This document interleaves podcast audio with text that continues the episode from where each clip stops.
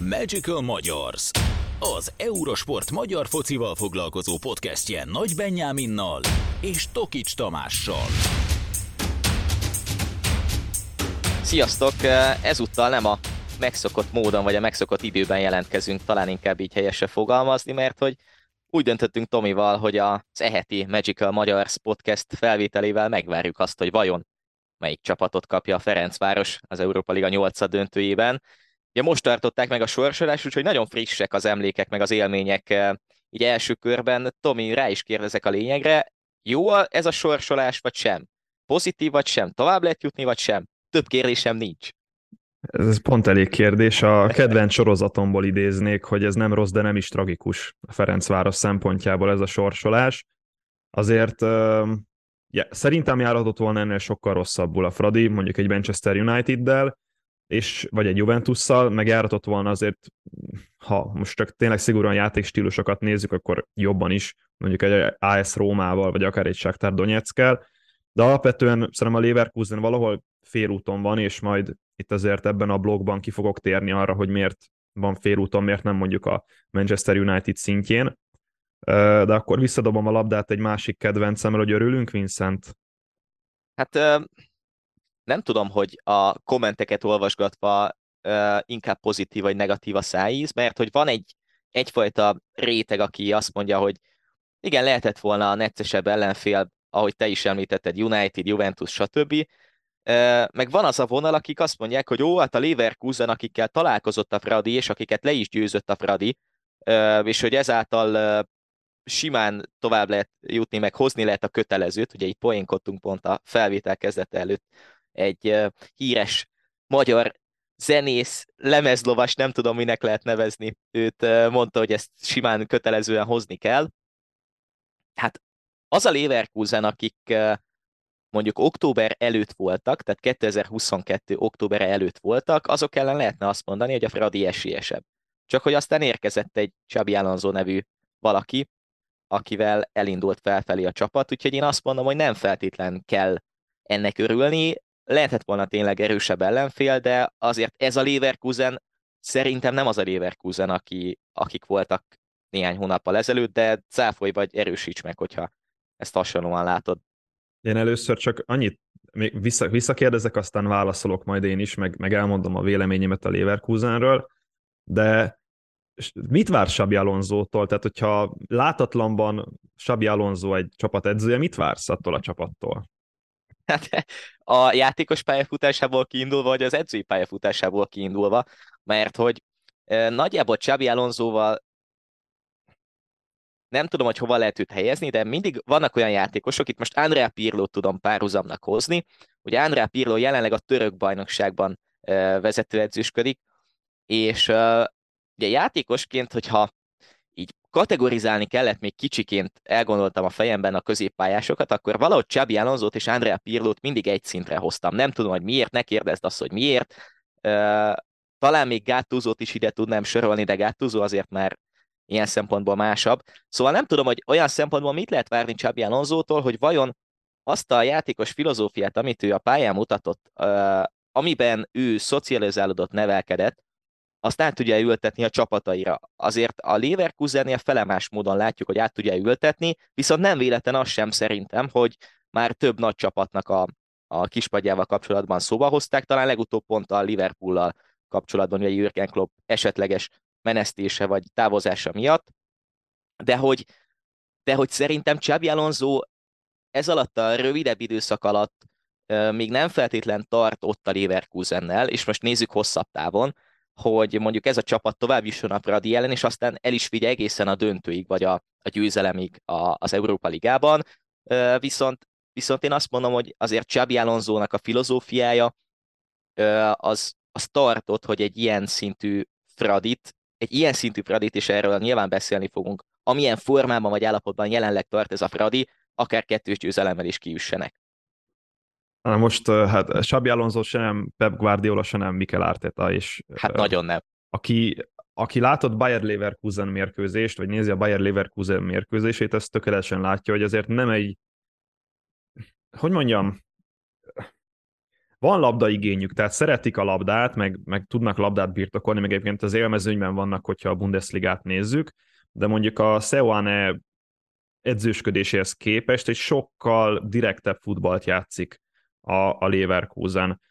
Nagyon-nagyon sok átmenetük van, tényleg a, egészen mélyen kezdik a, a labdajáratást, ilyen, ugye Xabi Alonsonak most kettő hát ilyen felállási formája van, amit, amit igazán favorizál, az egyik az a 3-4-3, ott, ott ugye a három belső védő mellé, úgymond negyedik védőnek általában az egyik középpályás szokott betagozódni, vagy be, be illeszkedni abba a négyes láncba, és akkor Robert Andrich, aki a, a kulcsfigurája ennek, aki marad egyedül középen, és ő tehát ilyen 4-1-5-ös építkezésből próbál akkor a Leverkusen, vagy pedig van a 4-3-3-as formációk, amikor Frimpong az egyik kulcsember, aki, aki felmozog, és majd, hogy nem a támadókkal egy vonalban, vagy egyébként a szezon egyik legnagyobb felfedezett Jeremy Frimpong Leverkuseni szempontból, és akkor a bal hátvéd meg betagozódik harmadik belső védőnek, és nagyjából ugyanazt látjuk mindkét esetben, vagy mindkét felállási formánál, viszont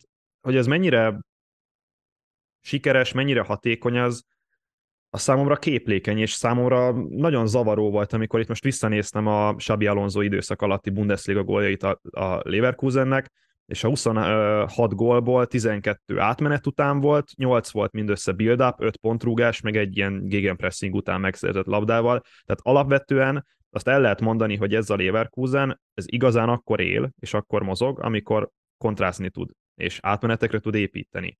Na most itt jön a kérdés, hogy hogyan tudsz egy Ferencváros ellen kontrákra építeni, amikor a Ferencváros lemond a labdáról.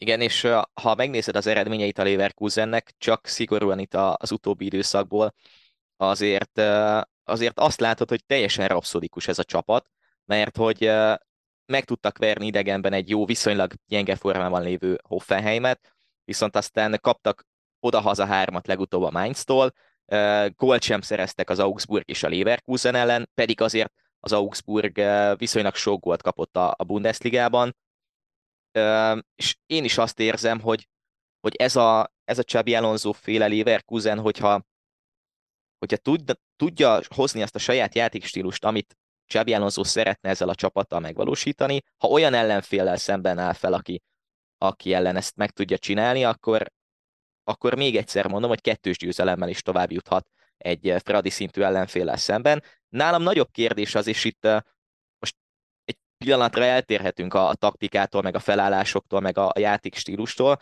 hogy vajon fejben ez a Fradi, akik azért nem biztos, hogy olyan szinten tudtak visszatérni a téli szünetet követően, ahogy, ahogy azt előzetesen elképzelték, tart-e olyan szinten, a sérülések miatt, stb. miatt, hogy egyáltalán esélye legyen egy döntetlent kiharcolni valamelyik meccsen egy Bundesliga csapattal szemben. Én ebben nem vagyok biztos most, és lehet, hogy még egyszer mondom, néhány hónappal ezelőtt azt mondtam volna, hogy akár még mondjuk ilyen 40-45-50 százalék esélye is lehet a Fradinak, most azt mondom, hogy nincsen.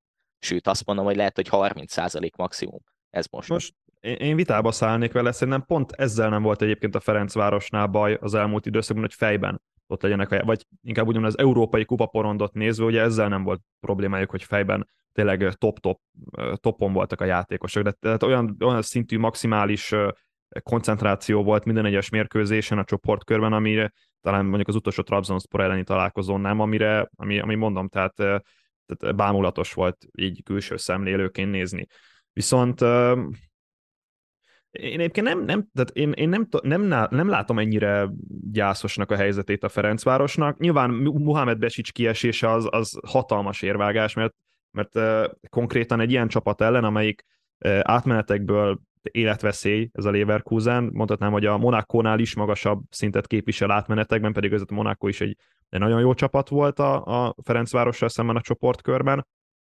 Egy Muhammed Besicsnek, Muhammed Besics kiesése az, az iszonyatosan hiányzik. Anderson Essity is tud ütközni, de, de mondjuk mellette Vécsei Bálint annyira nem feltétlenül az ütközésről híres, és sokkal inkább labdával szeret építeni, mint sem, nem tudom, lerombolni mindent egy pillanat alatt. Úgyhogy ezeket a gyors kontrákat én nem tudom, hogyan fogja a Ferencváros megakadályozni, és emiatt Muhammed Besics kiesése tényleg a lehető leges legrosszabbkor jött.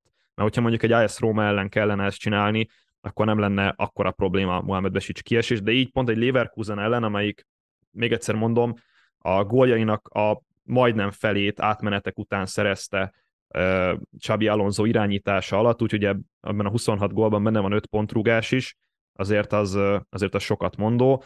Viszont még egyszer mondom, a Fradi mellett azért szólhat az, hogy párharcerős játékosaik vannak, amiben a Leverkusen annyira nem áll egyébként jól a, a Bundesligában mutatott statisztikai, statisztikák alapján.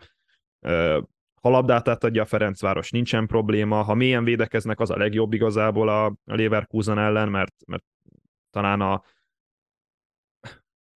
így, így, most csak a gólok jutnak szembe, és a gólok jönnek velem szembe, amit a Leverkusen szerzett. Nem igazán volt olyan, amit ilyen brutálisan, nagyon betömörülő védelem ellen szereztek volna a Csabi Alonso időszak alatt, úgyhogy egyébként a Ferencvárosnak én azt mondom, hogy most talán több esélye van, mint, mint kevesebb, mint, tehát több esélye van szerintem a továbbjutásra, mint arra, hogy nem jut tovább. Pozitív vagyok ebből a szempontból. Az már egy másik kérdés, hogy nyilván, de ez tényleg mindennek megint klappolnia kell, megint egy nagyon magas szintű taktikai felkészültség kell, egy nagyon magas szintű koncentráció a játékosoktól, és, és az a Fradi szív, amiről, amit az elmúlt időszakban mm, azért talán ritkábban beszéltünk, mert, mert hogyha a bajnokságot nézzük, azért nem szakadtak meg feltétlenül a játékosok elnézve a mérkőzéseket még egy dologtól tartok, és nem tudom, hogy mennyit szeretném még ezzel a témával kapcsolatban beszélni, de hogy emlékezz vissza az oda-visszavágós párharcokra a, a, a nyári időszakban. A Stanislav Csercseszov az első meccseken mindig ilyen tapogatózó stílusban, nem tudom, például a Tobol ellen 0-0 idegenben, Szlován Bratislava ellen 2-1, 2-1-es vereség hazai pályán, hogy mennyire mennyire bízik a, a szemében Stanislav Csecseszov, és mennyire bízik abban, hogy mondjuk egy ilyen párharcra már azért nem úgy készülünk fel, mint mondjuk nyáron a Tobol, Tobol vagy a Szlován Bratislava vagy a Karabag ellen, hogy ilyen nagyon óvatoskodó stílusban, hanem itt már igazából két mérkőzésre egy konkrét meccsterv kell, hogy legyen. Én kettő dolgot emelnék még ki ezzel kapcsolatban, és ez egy gyors kérdés csak tőled, mert szerintem a válasz az, hogy nem. Lehet-e viszonyítani a mostani párharcot az előző két meccshez a Leverkusennel szemben, ugye az előző kiírásból, szerintem egyáltalán nem, és nem is érdemes azzal nem, foglalkozni, hogy, nem, igen. Hogy, hogy hiába a közelmúltban találkoztak. De mert hogy sok ilyen vélemény van, hogy mivel nemrég találkozott a Fradi a Leverkusennel, és az egyik meccsen le is tudta győzni, akkor most biztos emiatt esélyes lesz. De ez a Leverkusen tényleg teljesen más, mint az volt. A másik, ami miatt én mondtam ezt a nem is az, hogy a fejben való gyengeséget, mert láttuk azt, hogy tényleg ősszel milyen szinten tud felpörögni ez a csapat az európai porondon, még akkor is, hogyha az NB1-ben, mit tudom én, döntetlenek jöttek. Ugye most volt a, a visszatérés után két 0 0 is, tehát két olyan meccs, ahol nem szereztek volt a Vasas és a Kisvárda ellen, de hogy, és erre nagyon kíváncsi leszek a következő hetekben, hogy olyan dolog történt, és ez szintén ilyen mentális, lelki oldal lehet, ami eddig nem nagyon volt jellemző a Csercseszov féle csapatra, hogy egy játékos amiatt, mert lecserélték őt 16 perc után a Kisvárda ellen, látjuk, hogy mondjuk mit csinált egy, egy ittas állapotban egy vezetés közben, tehát vannak olyan játékosok, vagy vannak-e olyan játékosok a csapatban, akik mondjuk a konkurenciát azt nem tudják olyan profi szinten kezelni, mint ahogy egy Ferencváros szintű klubnál vagy csapatnál általában kezelik a játékosok, és nyilván most Elviszki szempontjából ez nem feltétlen kell a csapatra átvetíteni, de hogy vajon ez az öltözőben szülhet-e olyat, vagy tehet-e olyat, hogyha mondjuk az első meccsen jön egy egy gólos vereség, vagy egy két gólos vereség, akkor lenne annyi ereje a csapatnak, hogy, hogy azt mondjuk meg tudja fordítani. Tehát ezt a lelki, ezt a lelki oldalát, ezt, erre kíváncsi leszek, mert ha abszolút profin tudják kezelni a csapattársak is ezt a helyzetet, és tényleg ez egy, ez egy egyszeri eset volt egy játékostól, és ő is profin vissza tud jönni, és a, a klub sem feltétlen mondja azt, hogy akkor most mindenképpen soha az életben nem lépett pályára már ebben a csapatban, akkor, akkor ez egy pozitív helyzet, és semmiben nem fogja befolyásolni ezt a tavaszt. Viszont ha mégis okozott valami olyasmit, hogy azért van konkurencia, harc itt a, akár a középpályás posztokon, akár, legelő, akár legelől, akkor az azért szerintem lehet valamilyen szinten necces.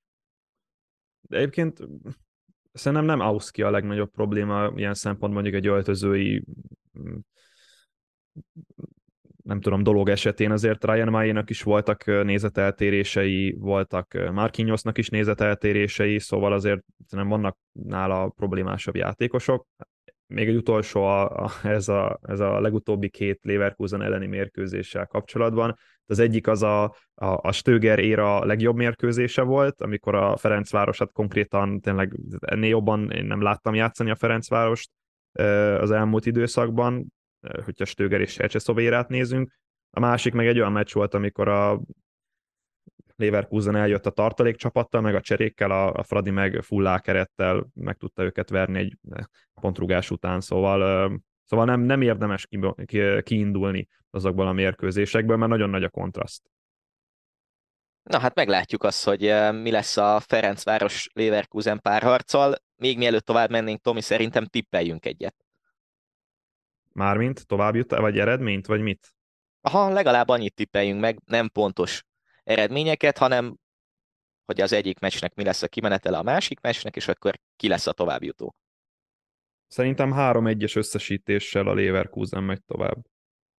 Én azt mondom, hogy az egyik meccs döntetlen lesz, és a másikat pedig a Leverkusen hozza is szintén Leverkusen továbbjutás. Na hát fölírtuk. Hát ha, hát ha hasonló tippeket mondtunk most, mint amilyeneket általában szoktunk, mert akkor biztosan tovább jut a Fradi. És reméljük, hogy, reméljük, hogy ez fog történni.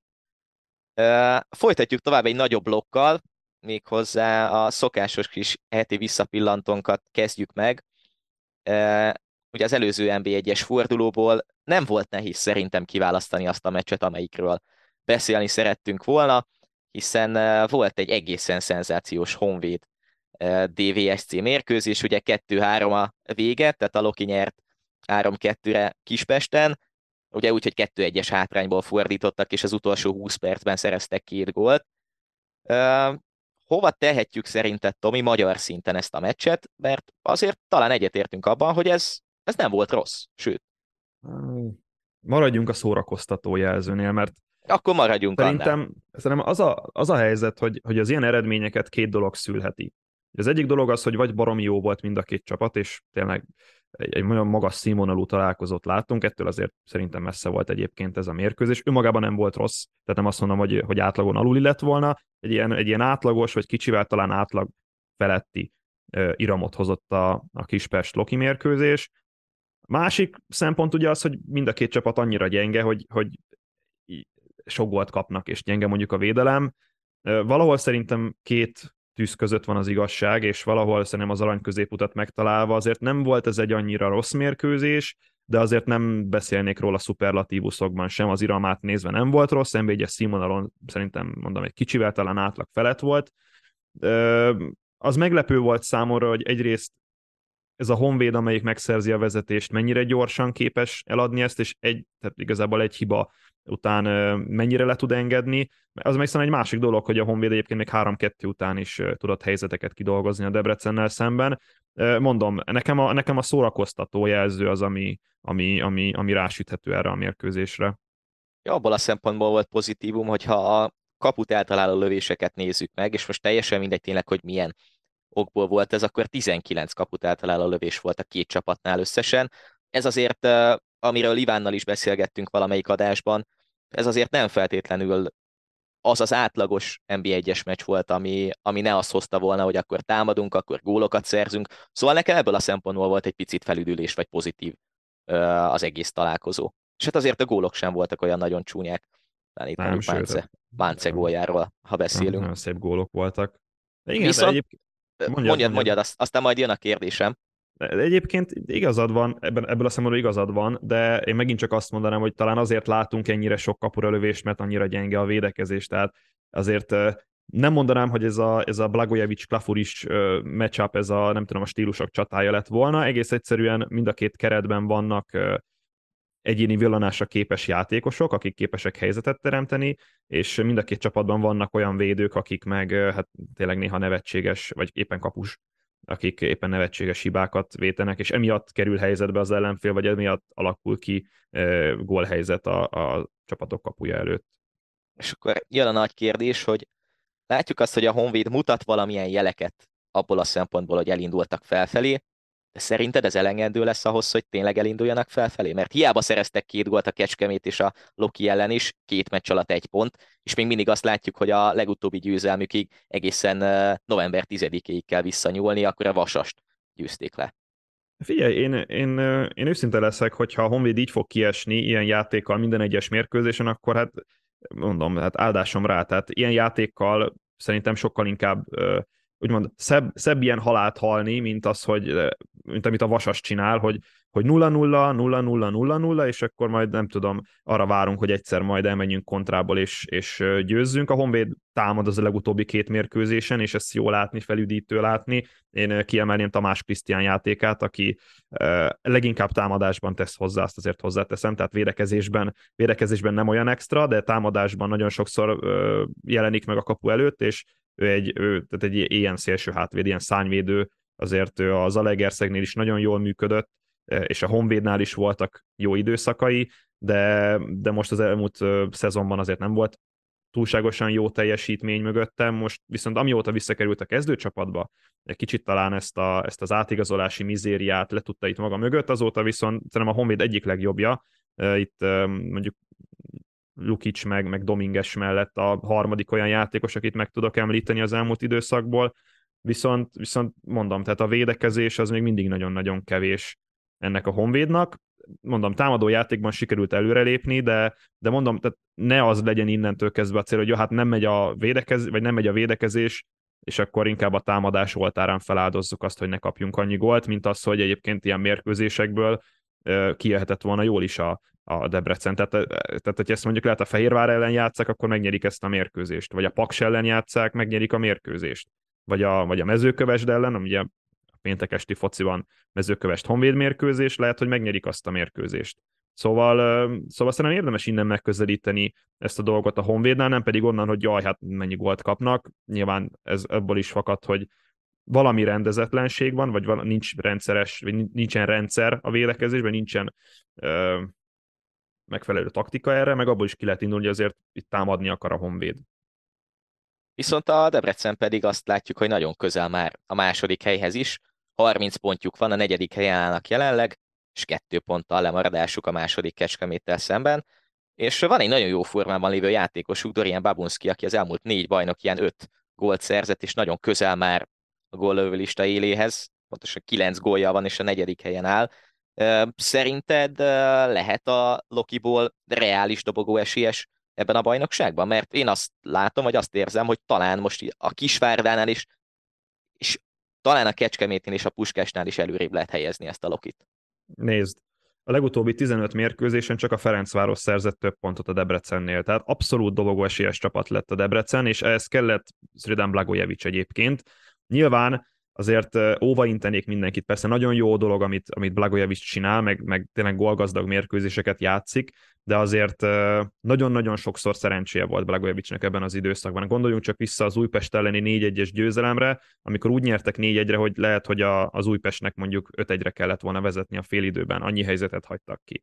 Tehát, és azért Blagojevic is a kontrázó típusú edzők közé tartozik, tehát leginkább akkor tud a Debrecen eredményes lenni, hogy hátadja a labdát az ellenfélnek, és elkezd kontrázni, mert viszont a támadó szekcióban fantasztikus játékosaik vannak. Itt van Dorian Babunski, aki aki, mondom, volt egy tweetem hétközben, hogy őt, ő nagyon szívesen elnézni egy olasz középcsapatban a, a szériában. És ezt most viccen kívül mondom, tehát Dorian Babunski konkrétan a liga egyik legjobb támadója. És Ryan Mayen kívül, meg talán Nenad Lukicson kívül nem nagyon tudok fölé tenni senkit, hogyha mondjuk ilyen komplexen nézzük a támadókat, és, és mondjuk Ryan Mayét tényleg bárhova bebírod rakni, Nenad Lukicot bárhova bebírod rakni, akkor Dorian Babunskit is bebírod bárhova rakni, mert, mert gyors, build is tudod használni, kapu előtt is tudod használni, kimozog a szélre, mondom, tehát egy, egy univerzális játékosról van szó, aki, aki szereti a labdát, és ráadásul csatár. Azért, ha megnézed az NB1-et, mondjuk most a gólövő lista élmezőnyét, hát tényleg nem akarom megsérteni Ikobát, de, de sír a labda, amikor hozzákerül. Varga Barnabás sem a, a, a, a nagyon mélyre visszalépő támadás, főleg így, hogy most Bognár György visszavette a paksot, meg még inkább nem lesz az. Úgyhogy mondom, Dorian Babunski egy, egy felüdülés itt az NBA-ben, én már tavaly is nagyon sokszor mondtam, hogy ő egy kivételes labdarúgó, és végre idén bizonyítja ezt. mondom, hát nyilván a, a, a vagy Ferenc a Lokinak nyilván ez szerencse, mert, mert találtak egy ilyen támadót, meg, meg a kontrázó stílus mellé van egy nagyon magas szintű helyzetkihasználás, meg olyan játékosok Zsuzsák Balázs személyében, aki tehát konkrétan bárhonnan, bármilyen szituációból képes helyzetet teremteni, és ezért elnézve ezt a Debrecen sokkal inkább ők, mint a, mint a Puskás Akadémia vagy a Kisvárda, és még tényleg pedig én nagyon szeretem a Kecskemétet, de ezerszer inkább ők, mint a Kecskemét, hogyha már választani lehet. Mondom úgy, hogy egyébként a Kecskemétet is szeretem. Következő nagy blokkunkra térünk rá, azt már megszokhattátok, hogy általában mindig próbálunk olyan témákat keresgélni eh, az adásunk egyik legmélyebb blokkjához, amik eh, vagy valamiért felkeltették az érdeklődésünket, vagy valami eh, mélyebbre vezető pszichológiai esetet is jelentenek. Hát ezt most találtunk, és rávettem, igen, rávettem Tomit arra, hogy beszéljünk erről bővebben is. Ez sem volt nehéz egyébként, mert hogy érintettük már ősszel is, érintettük már talán nyáron is, is érintettük szinte minden egyes adásban, az edzői nyilatkozatokat, a meccsek utáni edzői nyilatkozatokat, és azokat az edzői nyilatkozatokat, amik konkrétan egy-egy játékos ellen nyilvánulnak, vagy kiemelik az adott hibáját.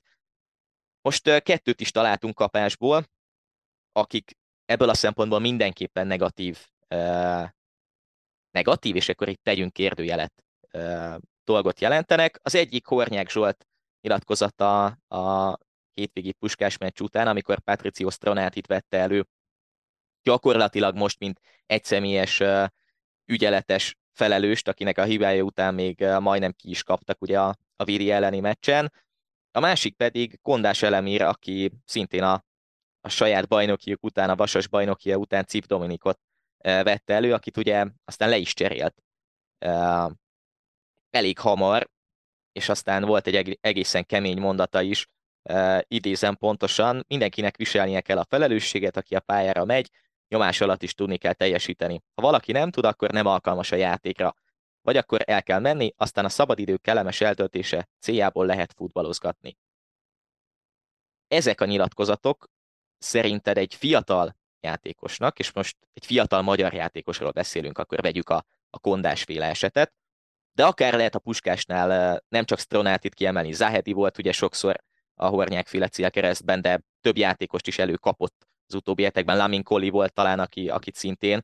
Szóval hova lehet ezeket tenni, és mennyire ártalmasak ezek a magyar foci egészének? Először a te véleményed, aztán majd én is kifejtem, a, amit gondolok. Egy kis kitekintéssel kezdeném. Nem tudom, te láttad, illetve a hallgatók látták azt a videót, amiben Thierry Henry a az angol sportcsatornán Jamie Keregernek vagy Gary Linekernek mesél egy történetet, talán egy Bajnokok Ligája magazin, vagy, vagy előzetes, vagy mérkőzés utáni elemzés során, amikor azt mondja Thierry Henry, hogy Pep Guardiolának volt ez a három P-s filozóf, vagy van ez a három P-s filozófia, a plan, possession and position, tehát terv, labdabirtoklás és pozíció. Ugye nyilván az utolsó volt a legfontosabb, hiszen Pep Guardiolának a pozíciós játéka az, az ugye az alapot adta az, hogy a Barcelona nagyon sikeres legyen abban az időszakban, illetve a Bayern Münchennél is tudjon utána bajnoki címeket nyerni, még jelenleg a Manchester City-nél is fent tudja tartani ezt a fajta sikerességet. Na most Thierry Henry egy, egy Sporting Lisszabon elleni bajnokok ligai csoportmeccset hozott fel példának, támadó volt, és hát azért Thierry Henry tényleg egy zseni. Tehát ő egy olyan futbalista volt, aki, akinek a góljait, hogyha visszanézed a legszebb góljait, azok nem ilyen 5 méterről bepöciszte, hanem, hanem tényleg az egyéni kvalitásait, zsenialitását vette elő, egy, egy villanás után képes volt bombagólokat lőni. Hát eh, Thierry Henry nyilván egy, egy nagyon szabad eh, szellemű futbalista volt, és ő azt gondolta, hogy ha ő közel megy Lionel Messihez, eh, kényszerítőzget, meg kimozog abba a területbe, akkor majd, majd olyan nagyon boldog lesz Pep Guardiola, hát nem volt nagyon boldog Pep Guardiola. A félidőben vezettek Thierry Henry góljával, és lecserélte őt a félidőben. Guardiola. Azt mondta, hogy mindig tisztelni kell az edződnek a tervét, és ugye nyilván a pozíciós játékban nem, nem véletlenül van kitalálva az, hogy milyen pozícióban legyél, hiszen megfelelő csapat, vagy csapat részek, vagy egységek, vagy akár játékosoknak legyen megfelelő területe arra, hogy labdát birtokon meg legyen a megfelelő szabadsága, vagy nyilván utána pedig a visszatámadásnál megfelelő helyen legyenek. Na most, amikor Kondás Elemér, vagy, vagy, vagy Hornyák Zsolt mesél itt játékosokról, hogy miért, miért nem csinálták azt, miért nem csinálták ezt, akkor feltenném a kérdést, hogy hol itt a vezetőedzőnek a felelőssége? Hol van itt az, hogy az a vezetőedző jó tervet rakott össze arra a találkozóra? Egyszerűen ez a já- ezek a játékosok, ezek, ezek futballozni szeretnének. Ők nem küzdeni akarnak, főleg hát Civ Dominik, hát egy támadó játékos, volt szerencsém látni őt, ő egy, egy gyors, agilis játékos, aki, aki labdával érzi magát otthon, hát nyilván ne az az első számú feladata, hogy ütközzön a, nem tudom, a, az Újpestnek a jobb oldali szányvédőjével, vagy baloldali szányvédőjével, mert nem ez, a, nem ez a feladata, hanem neki az a feladata, hogy egy az egyben meg tudja verni az ellenfelét.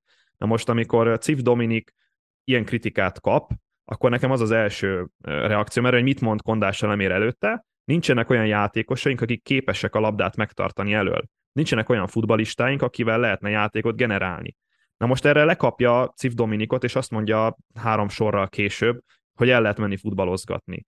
Na ez igazán káros. Tehát amikor egy olyan edződ van, aki számon kéri azt, hogy nincsen játékunk, majd utána három mondattal később azt mondja, hogy ja, hát egyébként futballozgatni, hát hogyha kreatívoskodni akarsz, akkor menjél, menjél MB2, MB3-ba megyébe futballozni, meg hobbi futballozni, mert, mert ez nem erről szól, hanem a küzdelemről. És ugye ez, amit mondtam az előbb a Honvéd kapcsán, hogy a, hogy a Vasas nulla nullákra játszik minden egyes alkalommal, meg arra, hogy hát ha rúgnak egy gólt, és akkor egy nullára megnyerik a mérkőzéseket, a Honvéd nem. Honvéd játszani akar, és a, talán emiatt pozitívabb lehet a Honvédnek a szezonja, szezonja mint, a, mint a Vasas szezonja. A másik Hornyák Zsolt, aki hát ez a fetisizmusa, hogy, hogy állandóan valamelyik játékosát kikezdi. Hát most egy olyan edző mondja, akinek három-négy éve nincsen más terve, csak az, hogy, hogy labda nélkül, és akkor kontrázgatunk. És mit mond Hornyák Zsolt? Még a másik híres kifagadása, ha nem akartak ellenünk futballozni. Nem akartak ellenünk futballozni, odaadták nekünk a labdát. Ja, hát mert neked kellene futballozni akkor. Üm, nyilván ebből a szempontból káros, de ha azt nézzük, hogy milyen edzőkön szocializálódtunk, meg milyen, uh, milyen interjúkat hallottunk, meg milyen uh, helyzetben volt a magyar labdarúgás az els, elmúlt időszakban, én egyáltalán nem vagyok meglepődve ezeken, csak amikor önellenmondásba ütközik egy vezetőedző egy, egy interjún belül, akkor az azért nagyon-nagyon rosszul néz ki. Itt amikor felvezettem a kérdést, akkor uh, megemlítettem, hogy, hogy negatív és tényleg negatív, mert hogy nyilván uh, ezek mögött a kritikák mögött, vagy ezek mögött a vélemények mögött lehetne valamilyen tanító vagy, vagy jobbító szándék, Viszont ebben az esetben ez a kondásféle nyilatkozat, ez abszolút nem, nem volt. volt javító? Vagy, vagy abszolút, abszolút nem volt az, mert hogy... Hogy a hornyákéban szokott lenni, nem? Egyáltalán nem szokott lenni, mert hogy ráadásul amellett, hogy még a játékosba bele is rúg, hogy nem ad száz százalékot, és ez, tehát ez a veszőparipám nekem, de szerintem, ahogy ismerlek Tomi neked is, hogy egy, egy játékos nem ad bele száz százalékot. Honnan tudja, hogy mi a száz tehát, hogy, tehát, hogy igen, tehát, hogy, hogy miért? Tehát, hogy amikor Civ Dominik a, az őszi szezon egyik legbrutálisabb gólját szerezte, legnagyobb gólját szerezte, akkor nem adott bele száz százalékot? Szerintem ugyanúgy száz százalékot adott bele ezen a meccsen is.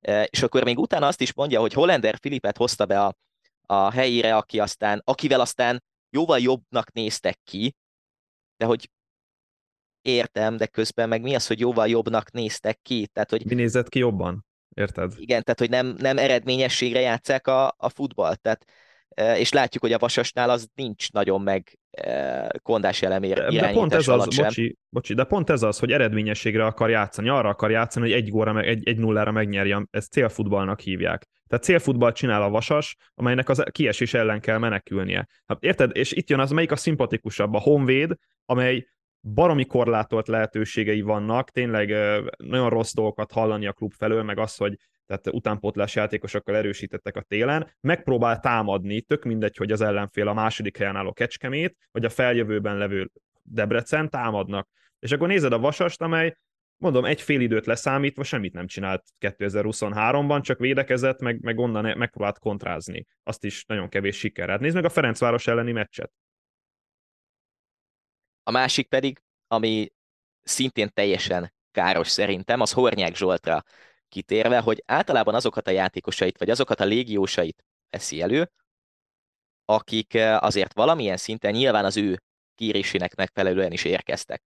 Eh, tehát miközben játszatja, és e-, ezelőtt teljesen le a kalappal, mert ez számomra nagyon pozitív, de szerintem mindenki számára, aki, aki figyeli mondjuk a Puskás Akadémia meccseit, hogy a, az akadémista fiatalok láthatjuk most például Kern, Tusinski esetében, Gruber esetében Majd erre megkapják. mondok valamit, de az csak a meccs felvezetőben, de Folytasd, bocsánat. Tehát megkapják a lehetőséget, játszanak legalább, de közben azok a légiósok, akik ide érkeztek és kiszorítják ezeket a fiatalokat, most azok miért kapják meg ugyanúgy hétről hétre a lehetőséget, hogyha szinte minden egyes nyilatkozatban, minden egyes meccse után valakit előkap, és, és a köbe a sárga földig tipor, hogy vagy nem ad bele száz százalékot, vagy többet vár tőle.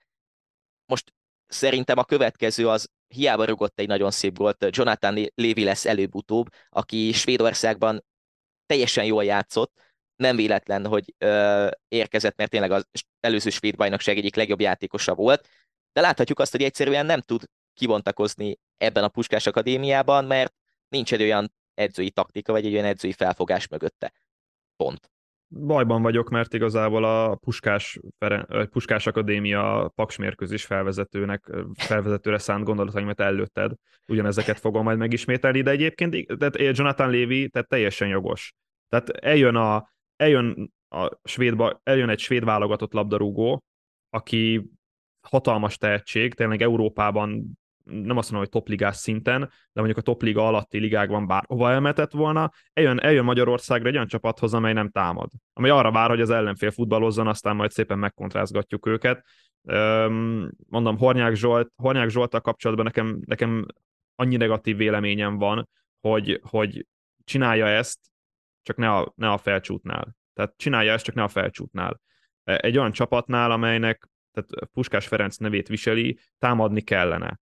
Mert Puskás Ferenc sem egy belső védő volt, aki nem tudom, 18 ezer piros lapot kapott karrierje során, hanem egy olyan támadó, akit, akit majd, hogy nem minden idők egyik legjobbjának tartanak. És ezt, a, ezt, a, ezt az örökséget, ezt tovább kellene vinni. És ezt nyilván valamilyen szinten az utánpótlás is benne van, hiszen akkor az utánpótlásban olyan játékosokat nevelek ki, akik erre alkalmasak és olyan játékosokat nevelnek ki, akik erre alkalmasak. Gruber, Zsombor, Komáromi, György, stb. stb. Ugye Korbu Máriuszt is ide lehet sorolni, tehát olyan játékosok jönnek ki az utánpótlásból, akikkel lehetne futballozni. És itt van az, hogy a Puskás Akadémiánál el kell gondolkozni azon, hogy Hornyák Zsolt-e a megfelelő ember erre. Mert hogyha nekik az elég, hogy minden évben ott vannak a top 5-ben, de nincsen előrelépés, és leginkább játékban nincsen előrelépés, akkor, akkor innentől kezdve nincs miről beszélni. A másik, csak ez az utolsó gondolat ehhez, hát, és érted, kiigazol a Vasashoz, Urblik József, akit úgy, tehát minden egyes meccsvég interjúban előszedett Hornyák Zsolt, Igen. és most megy, megy, megy, a, megy a Vasashoz, tehát vérlázító. E, és még egy, tényleg csak egy kontraszt, Ricardo Moniz szintén a, az Ete Vasas meccs után úgy nyilatkozott, hogy a, a 11-est illetően ugye nem mocsinak, hanem németnek kellett volna azt elvégeznie. Ez egy fegyelmi védség volt, de néha túl nagy az ambíció egyes játékosokban, és az ő feladata az, hogy ezt kezelje, fognak erről beszélni, nem lesz következménye, és így zárta a nyilatkozatot, hogy teljesen, én, mindig, én, mindig, én mindig vállalom saját magam a felelősséget az ilyen döntésekért. Ennyi. Mennyivel korrektebb és mennyivel uh, helyesebb ez, mint hogy, mint hogy a játékos a hibás. Na hát uh, várjuk azt, hogy vajon mikor lesznek olyan, vagy mikor nem lesznek ilyen nyilatkozatok, meg olyan dolgok, amilyenek voltak, meg vannak szintre hét, szinte hétről hétre. Ami viszont semmiképpen nem változik, az az, hogy pörög tovább az NB1, ugye pénteken veszük fel az adást, ma este, tehát péntek este 20 órától mezőkövest Honvéd. Milyen meccsre számíthatunk, Tomi? A Honvédról beszéltünk, a mezőköves pedig így nyílegyenesen felfelé igen, a Debrecen mellett a másik legjobb formában lévő együttes egyébként a mezőkövesd, és múltkor azt mondtad, hogy vagy múltkor azt mondtam, hogy nem biztos, hogy top 5, hát most már egyre inkább érzem azt, hogy ebben a mezőkövesben benne lehet egy top 5-ös eredmény, persze az kellene egy gyengülő kecskemét, ahhoz kellene egy visszaeső kisvárda esetleg, meg kellene talán egy, egy, egy ilyen felfele menetben kéziféket behúzó Debrecen is, de mondom, az esély az ott van, és nincsenek annyira messze egyébként a dobogótól sem jól mutatja ezt, hogy pár fordulóval ezelőtt a mezőköves még a kiesés elleni harcban lett említve, most meg már lassan ott tartunk, hogy a dobogóhoz közelebb vannak, mint a, mint a kieső zónához. Hát átmenetekre bazírozhatnak ezerrel, mert hogyha a Honvéd folytatni akarja ezt a fajta játékot, akkor, akkor hát nem azt mondom, hogy igen, csak megkönnyíti a mezőköves dolgát, de, de abban az jó lehet, az, hogy az fekhet Kutor Attiláiknak, hogy az átmenetekből tudnak majd építkezni ezen a mérkőzésen A Honvédnál pedig, mondom, ez az egyetlen egy veszélyfaktor, hogy hogyan állítják meg ezeket a kontratámadásokat, mert hogyha nincs olyan ember a középpályán, már pedig jelenleg én azt gondolom, hogy nincs olyan középpályása a Honvédnak, aki meg tudná állítani ezeket a kontratámadásokat, akkor, akkor, akkor itt akár egy nagyobb verésbe is beleszaladhatnak, vagy hogyha ez működik, akkor viszont a Honvédot látom esélyesebbnek arra, hogy pontot-pontokat szerez a, az este folyamán. Szobaton Zalaegerszeg Molfehérvár meccsel folytatjuk. Hát két olyan csapat, akik nincsenek túlságosan jó formában, és akkor nagyon finoman fogalmaztam. Ugye a Zete az idei öt bajnokián összesen két pontot szerzett, a Vidi pedig az idei négy bajnokián hozta ugyanezt a teljesítményt, tehát két szerzett pontot. Bemutatkoztak Csongvai Áronék az előző fordulóban a Puskás Akadémia ellen, sőt, Csongvai ugye gólt is szerzett. Muszáj megkérdeznem, Tomi, és nem szántunk erre külön blokkot, de látva ezt az első meccset, szerinted Csongvai szerepe, és kifejezetten az a Csongvai szerepe, akire a Juhász Roland azt mondta, hogy vezéregyéniségnek igazolták, és vezéregyéniség lehet, egyből gólt szerzett, és láttuk, hogy akart hajtott. Ő változtathat a, Vidinek a játékán, mert egy meccs alapján nyilván nem lehet sokat leszűrni, de azért valami pluszt hozott ebbe a csapatba talán. Ő nem változtathat, de hogy mondjam, Viszont pozitív igazolás, és, és a mezőny egyik legjobbja volt a Puskás Akadémia ellen, de nem, ő az a, nem, nem ilyen játékosokra van szüksége a Fehérvárnak ahhoz, hogy, hogy, hogy megváltoztassák itt a stílusokat. Az, az meg a másik, hogy nem feltétlen csak a játékosokon múlik, hanem ez egy, ez egy sokkal inkább edzői, vagy, vagy azt mondom, hogy, hogy háttérben keresendő dolog, hogy a Fehérvár miért nem tud előrelépni a játékban most már három-négy év óta.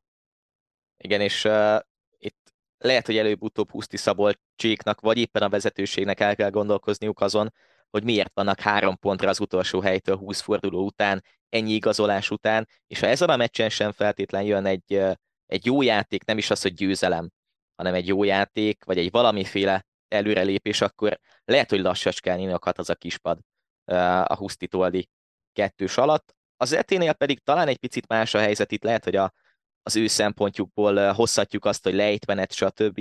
De egyrészt azt látjuk, hogy, hogy van egy inkább létező hullámvölgy, amiben mondjuk Ikoba nem hozza azokat a gólokat, amiket hozott az őszi szezonban, amiből mondjuk egy gól, gólgazdagabb meccs, egy jobb meccs, ahol végre gólt szereznek, mert hogy a, az öt meccsük alatt idén összesen egy gólt szereztek ugye még a Ferencváros ellen, szóval lehet, hogy meg kell törni annak a jégnek, és akkor megint hozzák azt, meg tudják azt hozni, mint amit hoztak ősszel. Szóval talán ebből a szempontból az etét nem kell temetni, meg nem kell azt várni, hogy ők akkor biztos kiesők lesznek, mert hogy nincsenek jó formában. Minden esetre tényleg két olyan csapat, akik, akik azért láttak szebb napokat, akár ebben a bajnokságban is. Amivel folytatjuk, meg amivel folytatják szombaton, az a Puskás Akadémia Paks mérkőzés 17 órától majd, és akkor bocsi Tomi, hogy előttem a puskásos dolgot. Semmi gond, hát így szinte csak a paksról kell beszélnem, bár azért uh, oda, amit a Jonathan lévővel kapcsolatban elhangzottakhoz tényleg nem tudok hozzáfűzni, teljesen igazad van, és, és, és, és igazából amivel kiegészítettem, azzal le is lőttem ezt a, ezt a, ezt a, ezt a témát. A másik, nem tudom észrevetted-e, meg a nézők vagy hallgatók észrevették-e, de az NB1-ben rengeteg csapat alkalmazza azt, hogy fiatalok rúgják a pontrúgásokat. Kíváncsi vagyok, hogy szerinted miért? Egy logikus magyarázatot tudok adni, de lehet, hogy abszolút baromságnak fogod tartani. Azért, mert a mondjuk a puskásra gondolok, azért, mert mondjuk egy edzői taktikában a fiatalok nem tudják úgy betanulni azokat a mozgásokat, amik, amik mondjuk egy szögletnél kellhetnek, és ebből ne legyen mondjuk egy kontratámadás lehetősége? El kell keserítselek, ennél sokkal egyszerűbb. Hát mi van a pontrúgások után? Gól vagy gólpassz? Úgyhogy mennyire jól mutat a transfermárkton az, hogy nem ja, tudom, hát igen, Gruber igen. Zsombornak van négy gólpassza szögletből, meg szabadrúgásból, meg, meg a Kernek, meg a Komárominak, meg, vagy a Korbunak, tehát és ezt, és ezt nem csak a Puskás Akadémia alkalmazta egyébként az előző idényben az MB2-ben, például a Vasasnál rendszeresen Stojka Dominik vagy, vagy Szilágyi Szabolcs rúgta ezeket a szabadrúgásokat, vagy, vagy szögleteket, vagy, vagy éppen Hinora Kristóf. Tehát, tehát ez, ez egy baromi érdekes dolog, és a Puskásnál is ezt látom, hogy csak a fiatalok rugdossák, vagy ha pályán van fiatal, akkor leginkább ők rugdossák a szabadrúgásokat, meg a pontrúgásokat, hogy hát ha esik belőle egy gól, vagy, vagy, vagy gólpaszt adnak, vagy bármi, stb. stb. és akkor el lehet azt mondani, hogy hú, hát mennyire sikeresen alkalmazzuk a fiatalokat, megnézzétek, mennyi gólt szereznek a fiatalok. Átérve a Paksra, azért a Bognár 2.0 éra kezdete az visszaköszönő hibákkal indult. Labdavesztés esetén, hát tényleg, mint pókafalon úgy rohangáltak a Paks játékosai, meg, meg elképesztően rendezetlen a védekezés. Tehát az, ami, az, ami um, volt az előző korszakban, az most is itt van, a rendkívül rendezetlen védekezés, de nyilván ennek megvan a maga oka, hiszen, tehát mondom, Bognár Györgynek a filozófia az, hogy három meccsből, hogyha nyersz egy meccset, meg kettőt elbuksz, az még mindig jobb, mint hogyha kétszer játszol döntetlent, és egyszer kikapsz, több pontot szerzel, és ez a filozófia, hát ezért, ezért használom gyakran a primitív, vagy a kiforratlan jelzőt, mert az erre utal. Tehát persze tök jól néz ki, hogy támad a paks, meg, meg baromi, baromi látványos az, amit csinálnak, csak amikor hát ez visszafele működik, akkor, akkor mondjuk ez van, hogy, hogy nagyon nagy területek nyílnak az ellenfél játékosai előtt, és gyakran nem tudom, tehát létszámegyenlőséges szituációk alakulnak ki a Paks tér felén, mondjuk egy kontratámadásnál. Amit szombat este rendeznek, az a Vasas Kisvárda mérkőzés lesz, 19.30-tól. Vasasról beszéltünk, talán az ő szempontjukból olyan sok újdonságot nem tudunk hozni itt a nap alatt, ha csak nem azt, hogy kíváncsian várjuk azt, hogy vajon mondjuk Balog Norbert kezdőként lehetőséget kap-e, ugye az ellen már csereként játszott egy fél időt, és hogy vajon Urblik Józsefnek a, az igazolása az pontosan hogy fog elsülni, mert és most ez egy, kis kitekintés, mert ebben a vasas kezdőben én nem tudom, hogy Urbliknak hogy is hol lehet szerepe. Hát még hány szélső megtámadó kell, mondom? Hát Tehát ez az. Kibírnának rakni egy csapatot csak szélsőkből, meg Igen. csatárokból. Igen. Most ha megnézzük a, a kifejezetten a kispadot az előző meccsről, és itt gyorsan megnyitom magam előtt. Tehát ott volt egy Balog Norbert, egy Fecesin Robert, egy Hollander Filip, egy Irik Farkas Sebestyén, egy Zimoni Dávid, csak hogy itt a, a nagyobb nevekről beszéljünk, ugye Cip, akit aztán lecserélt, és akkor nem beszéltünk arról, hogy a kezdőben ott volt Novotnisova, Radó András, ennyi. Úgyhogy, uh, úgyhogy igen, a Vasasra kíváncsiak lehetünk abból a szempontból is, hogy vajon valami változást mutatnak-e, mert és akkor megint egy nagy tipp, Tomi, nagyon bevált neked a, a Waltner féle megérzésed a, a Paks kapcsán. Én azt mondom, hogy a Vasas lesz a következő csapat, akik edzőt fognak váltani ebben a, ebben a bajnokságban. A Kisvárda pedig hozza azt a stabil teljesítményt igazából, amit mondhatni megszokhattunk tőlük. Ugye idén még veretlenek, jött az első győzelmük 2023-ban, ráadásul úgy az Újpest ellen, hogy összesen két kaput eltaláló lövésük volt, és abból szereztek két gólt.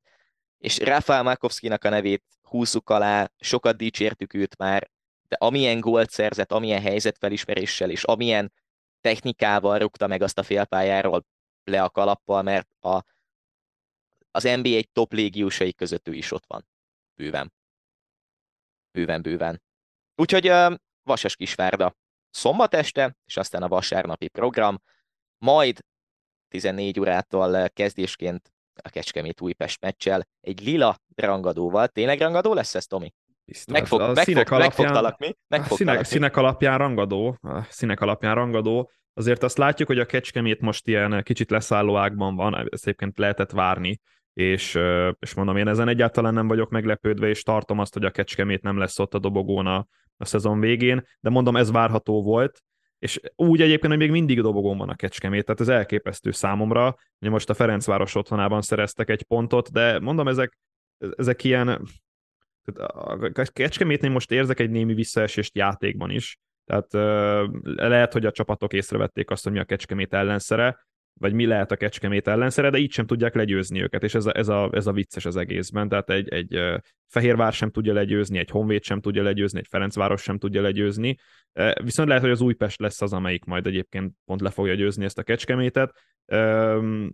Jó mérkőzést várok abból a szempontból, hogy mind a két csapat azt csinálja, amit szeretnek.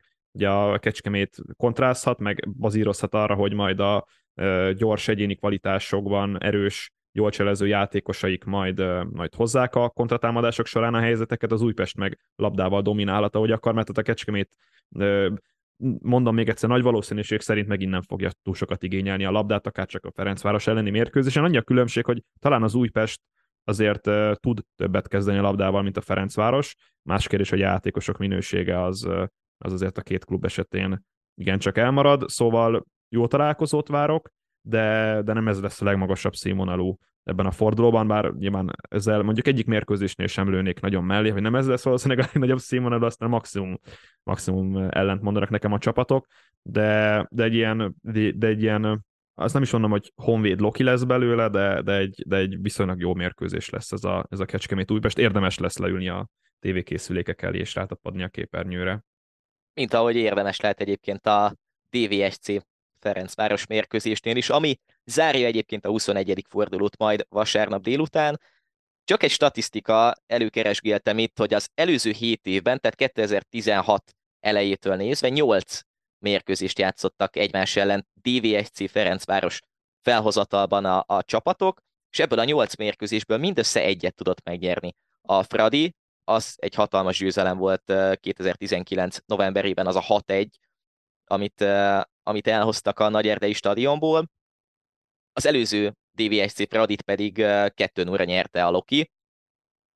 Most is lehet esélyük egyébként, én azt mondom, legalább egy pontszerzésre, és talán épp abból kiindulva, amit a Fradi mondjuk mutatott a Kisvárda ellen, mutatott a Vasas ellen, nem feltétlen fogják szerintem 150%-ig szétszagatni magukat, talán te is így fogalmaztál, hogy nem feltétlen szaggatják szét mindig magukat, vagy nem feltétlen kell mindig szétszaggatni magukat. Szerintem azért, és ez szintén csak egy tipp, vagy egy, egy logikus gondolkozás lehet, hogy amennyi sérült volt most az utóbbi időszakban, nem is biztos, hogy a, az Európa Ligát előtérbe tekint, vagy előtérbe nézve itt bele kell menni egy, egy nagyobb párharc, vagy egy sérülés veszélyes szituációba. Minden esetre a, a Loki amennyiben győzne a Fradi ellen, akkor azért nagy valószínűséggel már az egyik első számú kihívójaként folytathatná a bajnokságot a, a Fradinak. Ezt azért nagyon durva így mondani, szerintem nem is nagyon gondoltuk volna előzetesen. Tudod, mint hogyha én kihívnám, nem tudom, Tyson Fury-t egy boxmeccsre, ez olyan körülbelül, de miért nem nagy különbség ki? van a két csapat között. Igen, de miért nem, nem hívott ki? Nem tudok úgy trash mint ő. Nem, nem, olyan, nem olyan jó az angolom, mint neki, meg nem olyan jó az akcentusom. Jó, logikus magyarázatnak elfogadjuk, viszont azt is látni kell, hogy amennyiben a Fradi győzne, akkor 19 pont lenne a, a különbség a két csapat között, és azért lassacskán már a Fradi, ugye pont volt a héten egy statisztika, hogy a, talán az európai bajnokságokat nézve a harmadik legnagyobb előnyelvezett minden bajnokságot figyelembe véve itt Európában, közel kerülne a bajnoki címhez. Na de akkor a szokásos heti tippeldénket uh, itt fel is kanyarítanám, hiszen DVSC Pradit választottunk. Hogy állunk? 2-0. 2-0 még mindig. Kár, hogy múlt héten nem abban tipp, vagy nem arra tippeltünk, hogy két és fél gól fölött lesz vagy alatt lesz a Paks, mert akkor hoztam volna egy pontot. De hát megadom a lehetőséget, Tomi. Én hogy növe, növeld, az, növeld az előnyöd, vagy én csökkentsem a különbséget. Figyelj, szerintem Csalóka egyébként a Debrecen jó formája, én, én érzek náluk is majd, vagy érzem azt, hogy náluk is lesz majd egyfajta visszaesés, és lehet, hogy ezen a mérkőzésen kijön majd az a minőségbeli különbség, ami azért van a két csapat között. Négy egyre nyer a Fradi. Kemény, kemény tipp. Én azt mondom, hogy, hogy meglepetés lesz, és kettő egyre nyer a Loki. Most ezt érzem, úgyhogy felírtuk a tippeket magunknak. Akkor már be is írhatjuk, hogy 3-0-ra fogok vezetni. Ez azért nagyon rosszul esne, úgyhogy nagy, nagyon rosszul esne, és nagyon csúnya lenne a tavaszra nézve. Valamikor megpróbálom visszahozni, hát a pont ezen a hétvégén indul el ez. Minden esetre, ugye mivel pénteken veszük fel az adást, pénteki megjelenéssel nem is kell olyan sokat várni, és egyből lehet is követni az izgalmakat az NB1-ben, aztán majd jövő héten jelentkezünk egy újabb adással, majd tartsatok velünk akkor is. Ez volt mostanra a Magical Magyar Podcast, Tokis Tomival és Nagy Benjivel. Sziasztok! Sziasztok!